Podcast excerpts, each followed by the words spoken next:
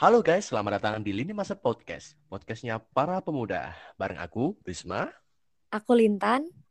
Dan aku Nikita. Di episode kali ini kita akan membahas tentang PPKM. Wah, ada apa nih dengan PPKM? Malang Raya udah turun level lagi ya? Asik nih, bentar lagi kuliah bisa tatap muka. Eits, PPKM yang bakal kita bahas kali ini tuh bukan PPKM yang itu. Lah, bukannya PPKM tuh pemberlakuan pembatasan kegiatan masyarakat. Oh, bukan dong. Itu benar. Tapi PPKM yang mau kita bahas bukan PPKM itu. Coba tebak deh, apa kepanjangan PPKM yang satu ini? Hmm, apa ya? PPKM pulang pergi sama kamu. Bisa aja. Bukan itulah jawabannya. Apa ya? Apalagi pikir pikir pikir pikir. Hmm, ya udah deh, aku nyerah. Bagi tahu dong PPKM apaan? Ya habis entar jawab lagi, salah lagi. Kan capek. Ya udah deh, ya udah ya udah. Jadi, PPKM yang satu ini tuh kepanjangannya perlu produktif ketika muda. Oh, jadi bahas itu. Ngomong dong dari tadi kalau bahas tentang produktif. Oh, kirain kebijakan pemerintah untuk menangani pandemi. Iya, jadi teman-teman, podcast kali ini kita bakal ngebahas tentang perlunya produktif ketika muda nih.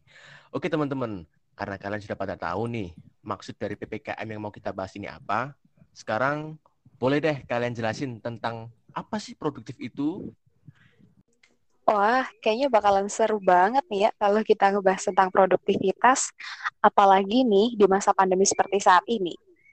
Nah, benar nih, di masa pandemi kayak gini, jangan sampai kita jadi gabut atau sebaliknya ya, atau malah jadi so sibuk. Iya nih, jangan sampai kalian jadi orang yang sok sibuk ya guys. Oh ya, sampai lupa nih, belum ngejelasin tentang apa itu produktif. Jadi, produktif itu adalah sebuah cara untuk mendapatkan hasil yang diinginkan dengan sedikit waktu dan sedikit usaha, teman-teman. Dan pastinya, jika kita adalah seseorang yang produktif, maka kita akan memiliki sebuah target disertai dengan planning yang baik untuk mencapainya. Nah, tapi kan banyak banget nih dari teman-teman yang berpikir bahwa orang sibuk itu adalah orang yang produktif. Nah, ingat kata mereka tadi enggak?